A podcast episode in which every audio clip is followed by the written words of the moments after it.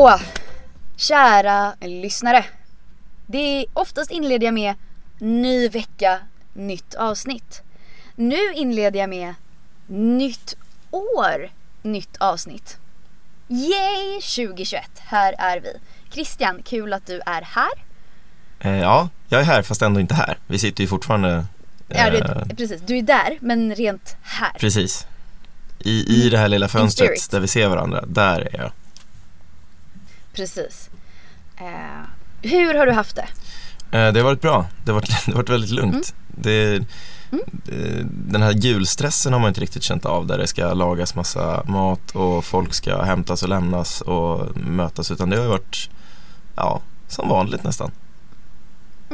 Vad skönt. Ja, och vi kan ju konstatera vi har haft det bra. Samma sak, lugnt, skönt. Men en bra jul, alltså så bra jul som det kan bli. Det är klart att man saknade några vid julbordet, men det kommer förhoppningsvis fler tillfällen träffa dem. I vårt absolut senaste avsnitt så utlovade vi en årskrönika. Ibland blir det inte som man tänker sig. Nej. Det blev ingen årskrönika. Det blev inte det innan årslutet. Så därför tänker jag att den kommer nu. Ja, varför inte? Att vi ska prata lite om, eller hur? Oftast kommer ju årskrönikor efter årsskiftet. Ja, jag tycker det. Så jag vet inte riktigt hur vi tänkte. Nej, men det är många som spelar in liksom i mitten av december. Då, det är ju fusk. Då är det ju tid kvar. Så det här är väl rimligt att spela in det efter att året faktiskt är helt slut. Ja, men exakt. Så nu, håll i er. Credcastens årskrönika för 2020. Och säsongens första avsnitt. Och säsongens första avsnitt. Säsong 2. Season 2. Ja. Season 2. Season 2, episode 1. Ja. Nystart. Nystart. Vi ska dock inte... Alltså, för den som har varit med under förra året, fjol, vet man ju att... för att sammanfatta året så räcker det med ett ord. Ett ord som vi inte kände till för exakt 365 dagar sedan. Men vi tänker oss, det har varit så mycket depp och mörker och pandemi där ute. Så vi tänker oss att den här podcasten ska handla om, eller den här credcasten ska handla om bra saker som faktiskt hände förra året. Bra idé. Det känns som att väldigt många fokuserar på att glaset är halvtomt. Då kan väl vi kontra lite med att glaset faktiskt är halvfullt. Ja, och jag tänker så här att vi behöver kanske till och med... Alltså, ska vi försöka att ha en hel credcast utan att nämna det här ordet som du förstår att jag syftar på? Ja, en av mina punkter är ju där inne och snuddar, men jag ska göra mitt bästa för att kringgå det. Jag ska försöka parera det. Jag ska göra mitt bästa. Jag tillåter att man säger det ordet om det tillhör de här punkterna som vi har tagit fram till. Okay. Det är okej. Men som du sa, det har varit så mycket... Alla andra fokuserar på det som är negativt. Det blir också en ganska kort årskrönika om man bara så här, det här hände. Ja. Det här bröt ut. Ja. Och sen så gick det utför. Det har faktiskt hänt bra saker. Vill du börja med din första punkt kanske? Ja, det skulle jag kunna göra genom att blotta mig lite. Folk älskar ju misstag. Vi har ju haft en gäst i podden, Mattias Bergman. Han lever ju på innehåll kring misslyckanden, höll jag på att säga. Misslyckade brott, misslyckade affärer eller vad det nu kan vara. Och här ska väl jag blotta min hals lite och berätta om ett blogginlägg som jag skrev tidigt 2020 i januari. 7 januari, och nu tittar jag ju på datumet och ser att det är den 7 januari 2021. Så det är exakt ett år sedan som det här blogginlägget publicerades. Lite creepy så. Men jag kan ju bara läsa inledningen på det blogginlägget, så får du recensera hur det faktiskt blev. Ska jag recensera om det blev så? Det vet vi nog redan. Men ja, du får tycka till i alla fall. Rubriken på blogginlägget är alltså "Kickstarta det nya året". Hoppfullt. Känns positivt. Hoppfullt. Visst ligger det i luften. Känslan av att allt är möjligt. En ny start. Att det är ditt år i år. Året då ditt företag kommer att blomstra. Året då din tillväxt kommer att märkas av både på omsättningen och i plånboken. För det är nu du bestämmer dig. Nu som du kickstartar det nya året med att sätta upp dina mål. och driver igenom dina planer för att lyckas som företagare. Och sen så följer då en rad tips på hur du kan göra det här. Hur tycker du att det här funkade mars och framåt? Jag tycker att din ambition 7 januari 2020 var väldigt bra. Ja. För att du var inte den enda som kände att 2020 det ska bli mitt år. Dina liksom fortune teller förmågor är kanske inte på topp. Sådär, jag ska inte bli något medium eller någonting. Nej, men givet den informationen vi hade just då så är det här ett jättebra blogginlägg. Det kändes som att det var trenden, ett nytt decennium. Alla liksom i december, de började liksom, men det är nu jag tar tag i träningen. Det är nu jag tar tag i mina mål. Det är mitt år 2020, det är mitt decennium 2020. Och så tog det liksom 2-3 månader. Vi pratade om det i något annat avsnitt tror jag, att det är typ inte en enda person som bara så här 2021 ska bli mitt år. Det är ingen som vågar. Nej. Nej, vi smyger in i det här året och hoppas att den inte märker. Exakt. Skitåret 2020. Skitåret. Men det är viktigt att kunna liksom skratta lite åt att man, eller skratta, men liksom uppskatta att man faktiskt kan ändra sig, göra misstag. Verkligen, och det här är ju på något sätt ett bevis på att det blir inte alltid som man har tänkt sig. Och att sätta de här tydliga målen och planera i tid och alla andra fina tips som fanns med i det här blogginlägget och i många andra artiklar och inlägg som vi skriver, det kanske inte är hugget i sten. Nej, man får vara ödmjuk för det faktumet helt enkelt, att man vet aldrig riktigt vad som komma skall. Precis. Det var en bra första punkt. Det var en humble och ödmjuk första punkt. Ja, den kändes lite, ja. Okej, min första punkt då är att inte bara vi utan förmodligen de flesta arbetsplatser har implementerat helt nya sätt att arbeta på. Och det har ju, folk var väldigt snabba. Alltså det tog inte lång tid förrän alla möten var digitala. Det händer ibland att man har digitala möten trots att man kanske är på samma plats för att man inte ska sitta i ett mötesrum tillsammans och så vidare. Så att folk var väldigt snabba, otroligt flexibla, och det visar ändå på att människan och liksom så är ett djur som är anpassningsbart. Och jag tror att det här kommer också leda till att vi kommer fortsätta så här. Kanske inte exakt så här, men man kommer kunna dra ner på affärsresor och hela den biten för att man inser att så här, men digitala möten fungerar. Om inte exakt likadant så fungerar det på ett annat fullgott sätt. Verkligen, jag håller med. Det är verkligen det är året då alla de här tjänsterna har liksom behövt utvecklas enormt mycket och enormt snabbt. Och som du säger, vi kommer ju jobba kvar i det här till viss del. Kanske inte 100% internt, för det är lite svårare, och det har vi också känt av.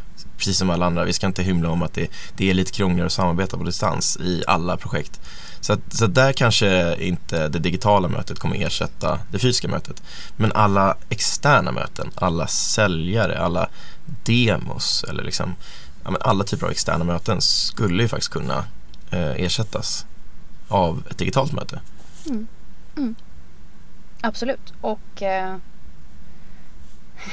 man kan ju ha lite kul på sina digitala möten. Man kan ju sätta en rolig bakgrund och så vidare. Och så vidare. Så det finns ju oändliga möjligheter för att hotta upp sina digitala möten lite. Verkligen, verkligen.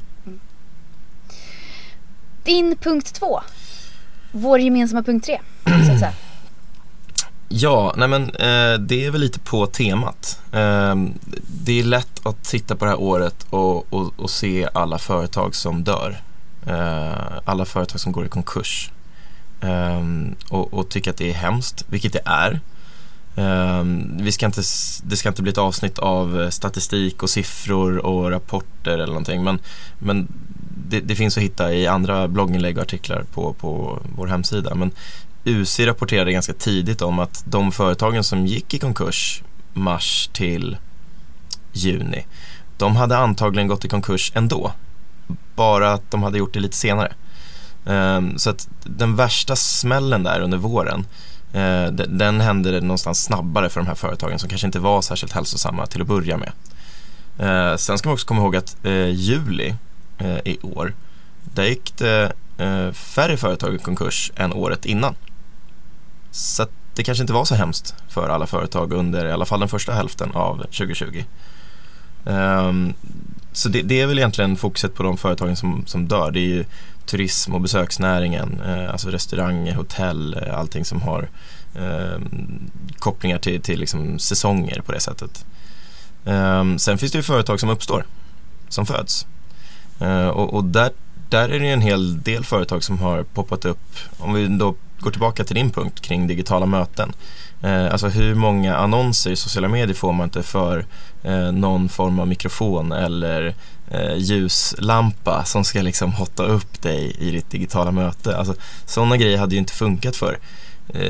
Nu blir man lite sugen. Vår vd använder ju flitigt sin ringlight i sina möten liksom. Ja. Jag tror inte han tar ett enda digitalt möte utan den. Nej. Den är alltid med. Nej.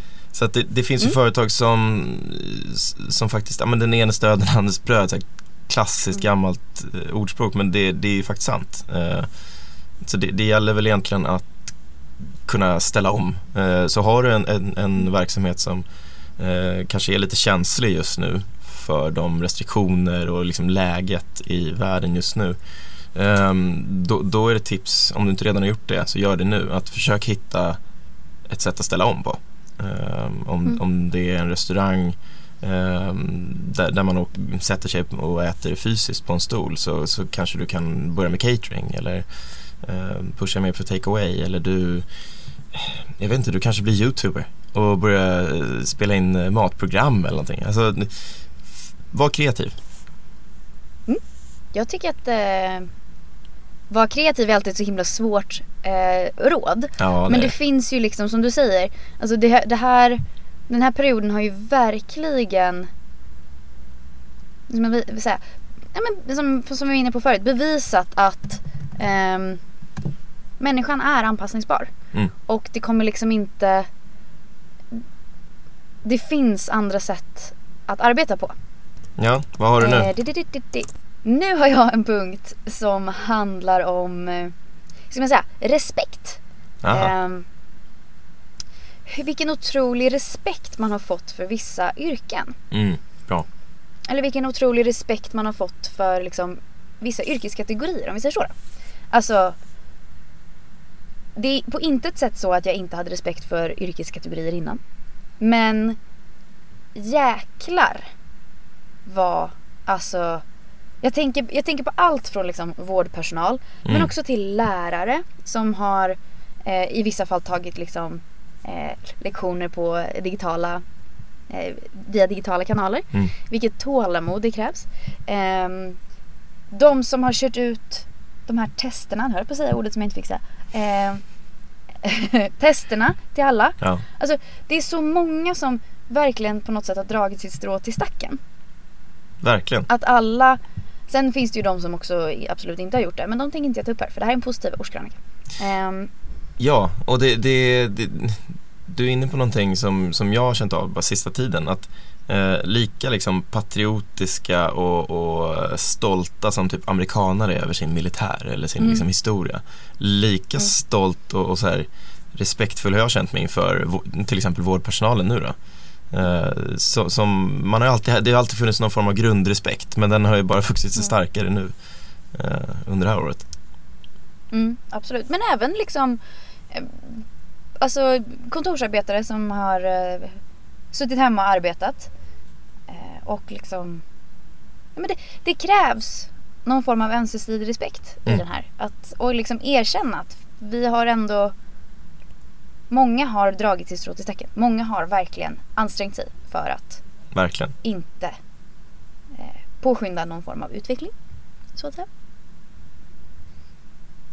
Snyggt. Sista punkten från Christian Billing. Oj, sista. Ja, den sista kommer vara svår att det kommer bli svårt att ducka det här ordet som inte får vårt Voldemort, så att säga. Det man inte får nämna.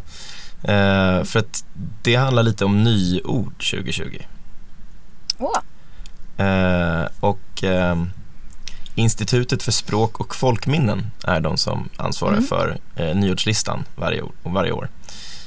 Och det är ju ofta många ord som är liksom, det är taget från engelskan, eller det är någon förkortning eller något så här digitalt fenomen som liksom blir, ja, vad ska man säga, vedertaget.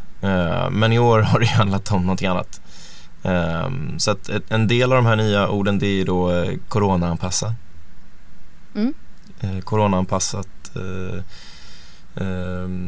Corona-anpassa en middag, eller corona-anpassa ett event, eller vad det nu kan vara. Corona-hälsningen. Hur corona-hälsar du? Kör du armbågen? Nej, jag gör inte det, för jag tycker inte om den hälsningen. Jag vinkar. Den är också löjlig. Men jag tycker att det är lite märkligt att man först ska hosta sig i armvecket och sen ska jag dela liksom armbågen med någon. Ja, alltså så här, håll gärna 1,5-2 meter. Men sen så ska du gå fram och liksom vara väldigt nära ändå. Det känns lite märkligt. Men då står jag hellre på avstånd och liksom vinkar som om jag vinkar åt genom ett fönster typ.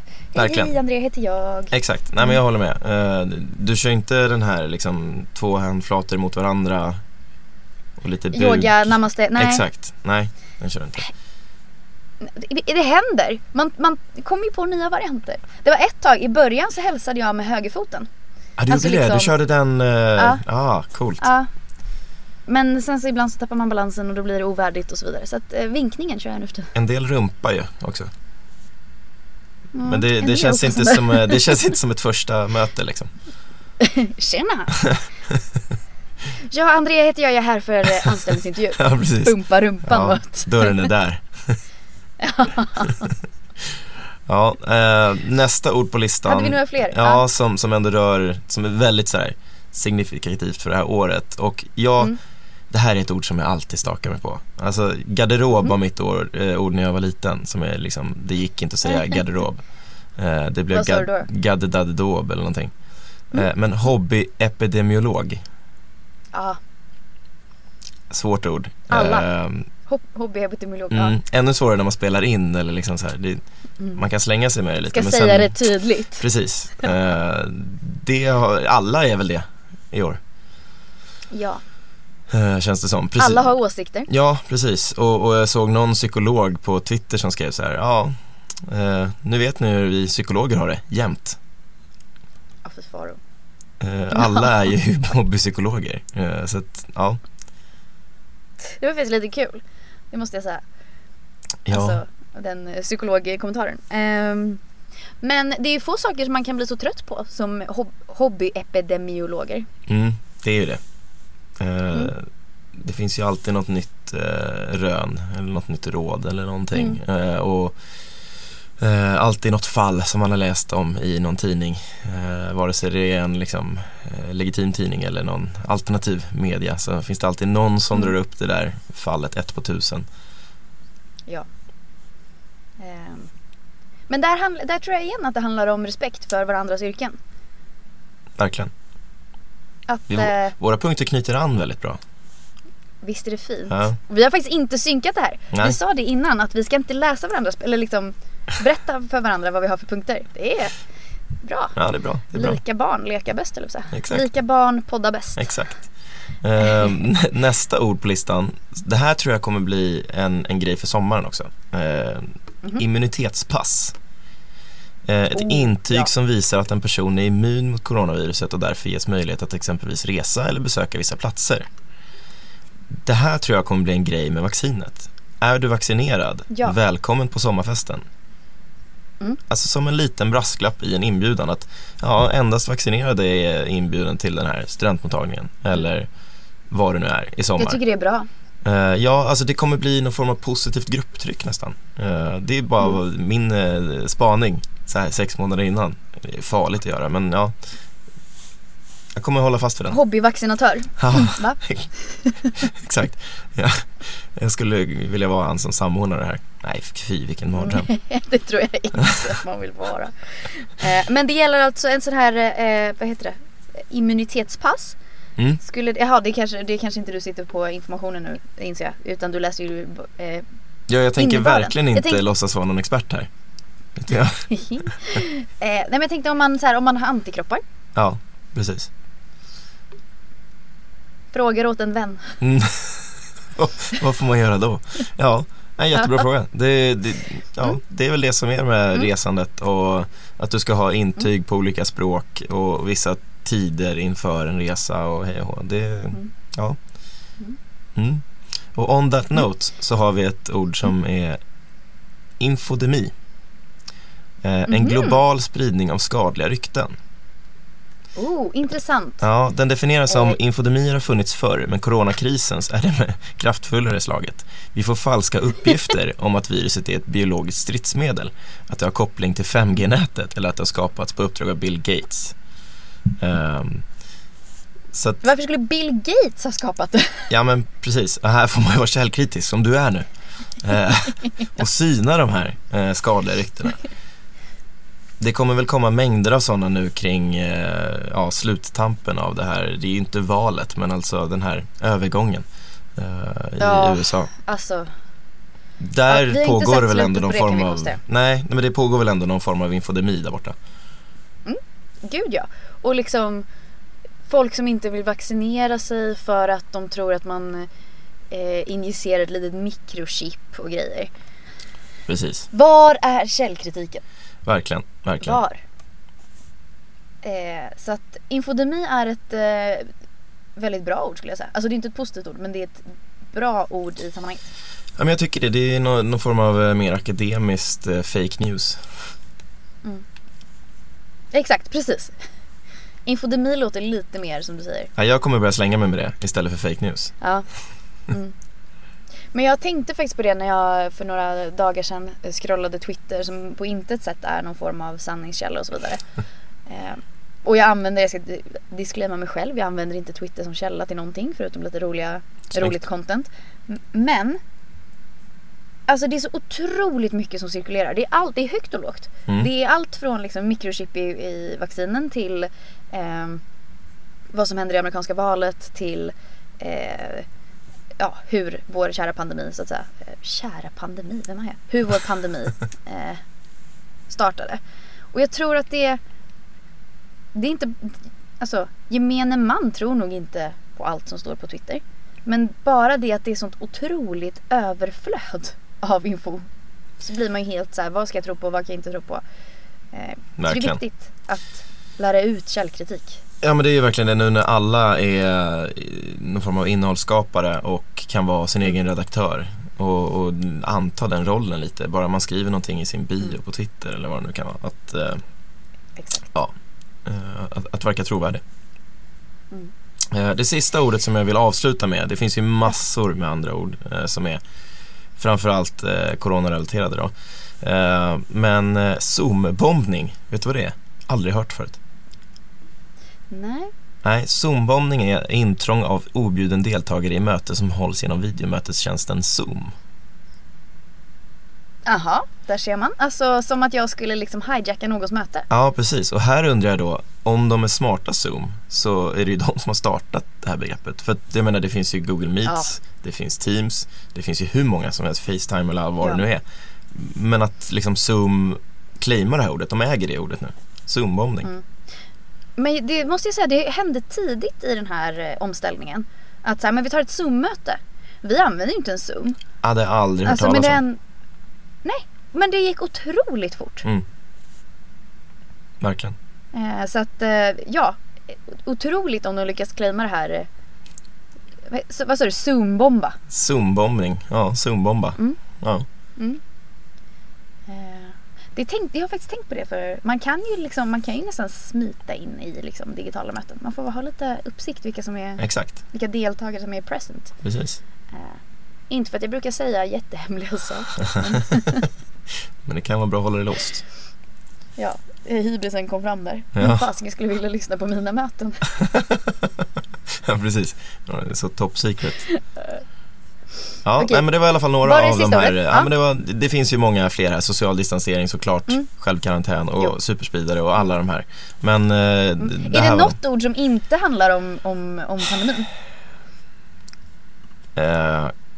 Kanske man. Vad tror du det är? Det låter som någon som inte vågar ta ställning. Ja, bra. Nära. Man som inte vill engagera sig fullt ut i ett förhållande. Kanske män är män som har svårt att leva som vuxna och som vill att relationen ska stanna i det outtalade, där man känner sig fram utan att ta steget och lova något mer.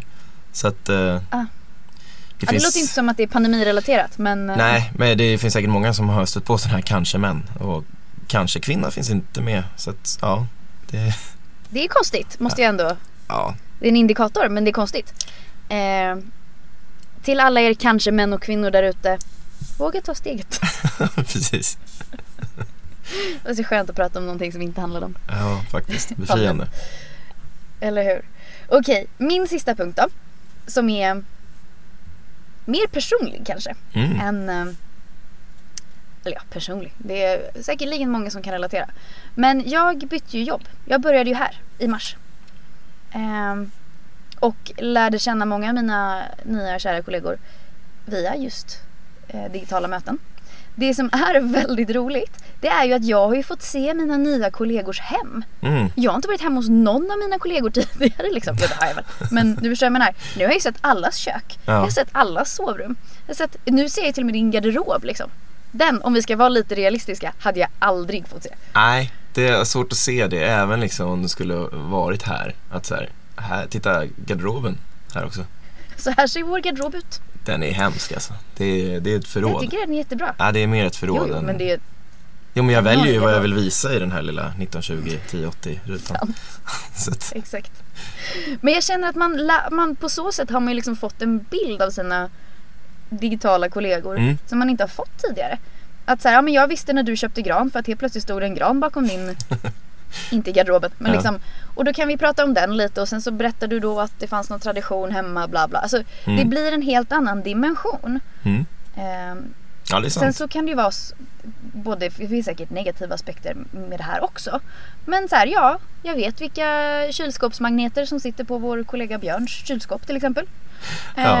Och så vidare. Det skänker liksom någon form av ytterligare dimension till liksom kollegerelationen. Ja, men det är sant. Det är lättare att definiera den personen och liksom tyda hen. Exakt. Och hur många gånger har jag inte haft ett Google Meeting-möte med någon av dina döttrar till exempel? Ja, sant. Present. De dyker in. De dyker in. Och det är plötsligt så är de där. Ja, precis. Och det är väldigt trevligt. Ja, men det skulle vara, om jag skulle smyga in en ny punkt, så skulle det vara min punkt. Att jag hade ju aldrig fått vara så här mycket med min familj som jag har varit i år egentligen. Så det är ju verkligen någonting positivt i allt det här, att vi inte är sociala på kontoret eller vad det nu kan vara. Så den här tiden hemma har ju varit fantastisk. Sen med all respekt för de som har det, liksom, inte har en situation hemma som är särskilt angenäm. Det finns ju en baksida på pandemimyntet med folk som inte har det så bra på hemmafronten. Men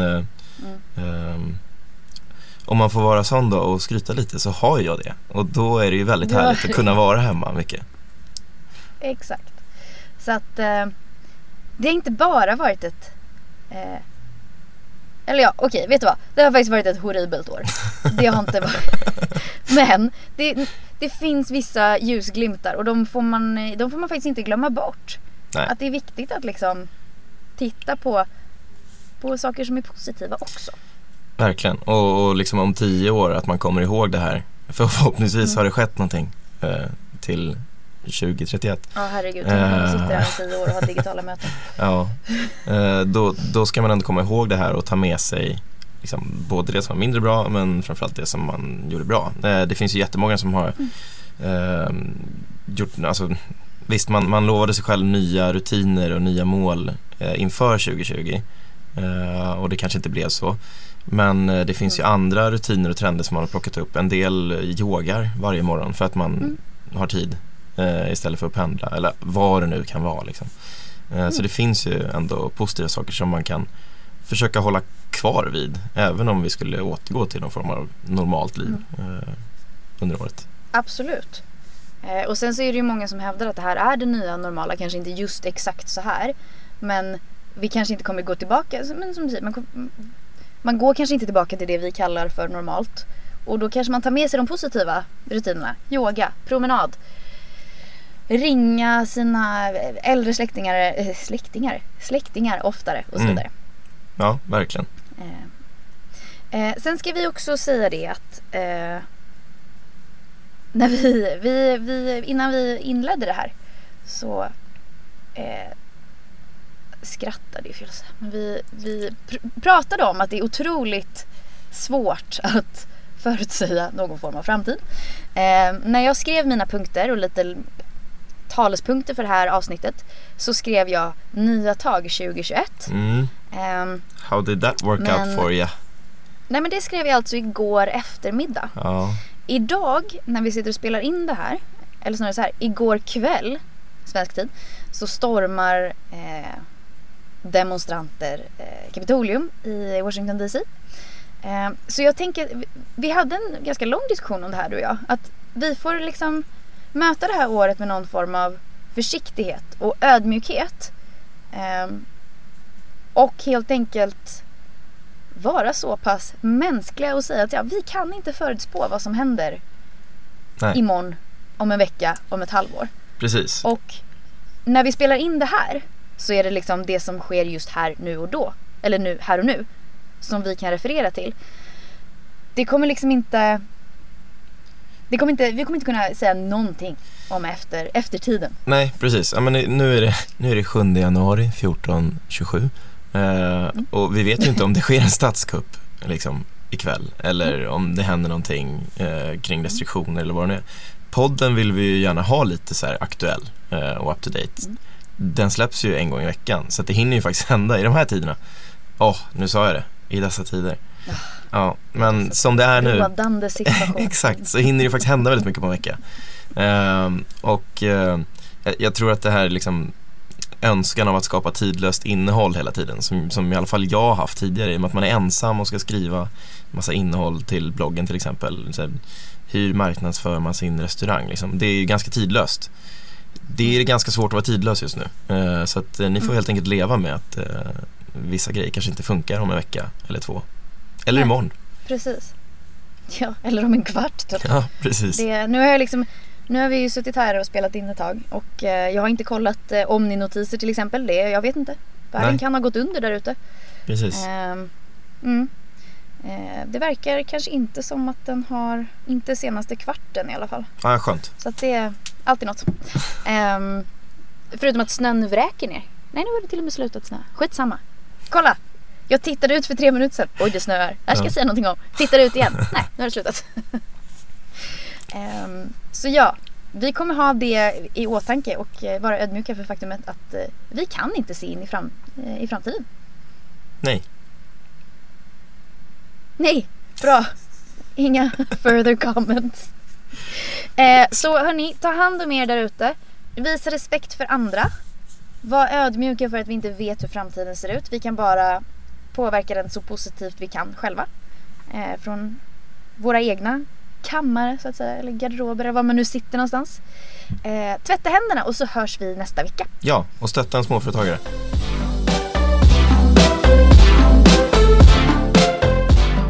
Tack för att ni har lyssnat på vår podcast. Vårt mål är att kunna erbjuda alla småföretagare en enkel och smidig finansiering utan att behöva gå till banken. Är du själv småföretagare och i behov av finansiering? Besök cred.com, cred med Q. Och glöm inte att följa oss på sociala medier.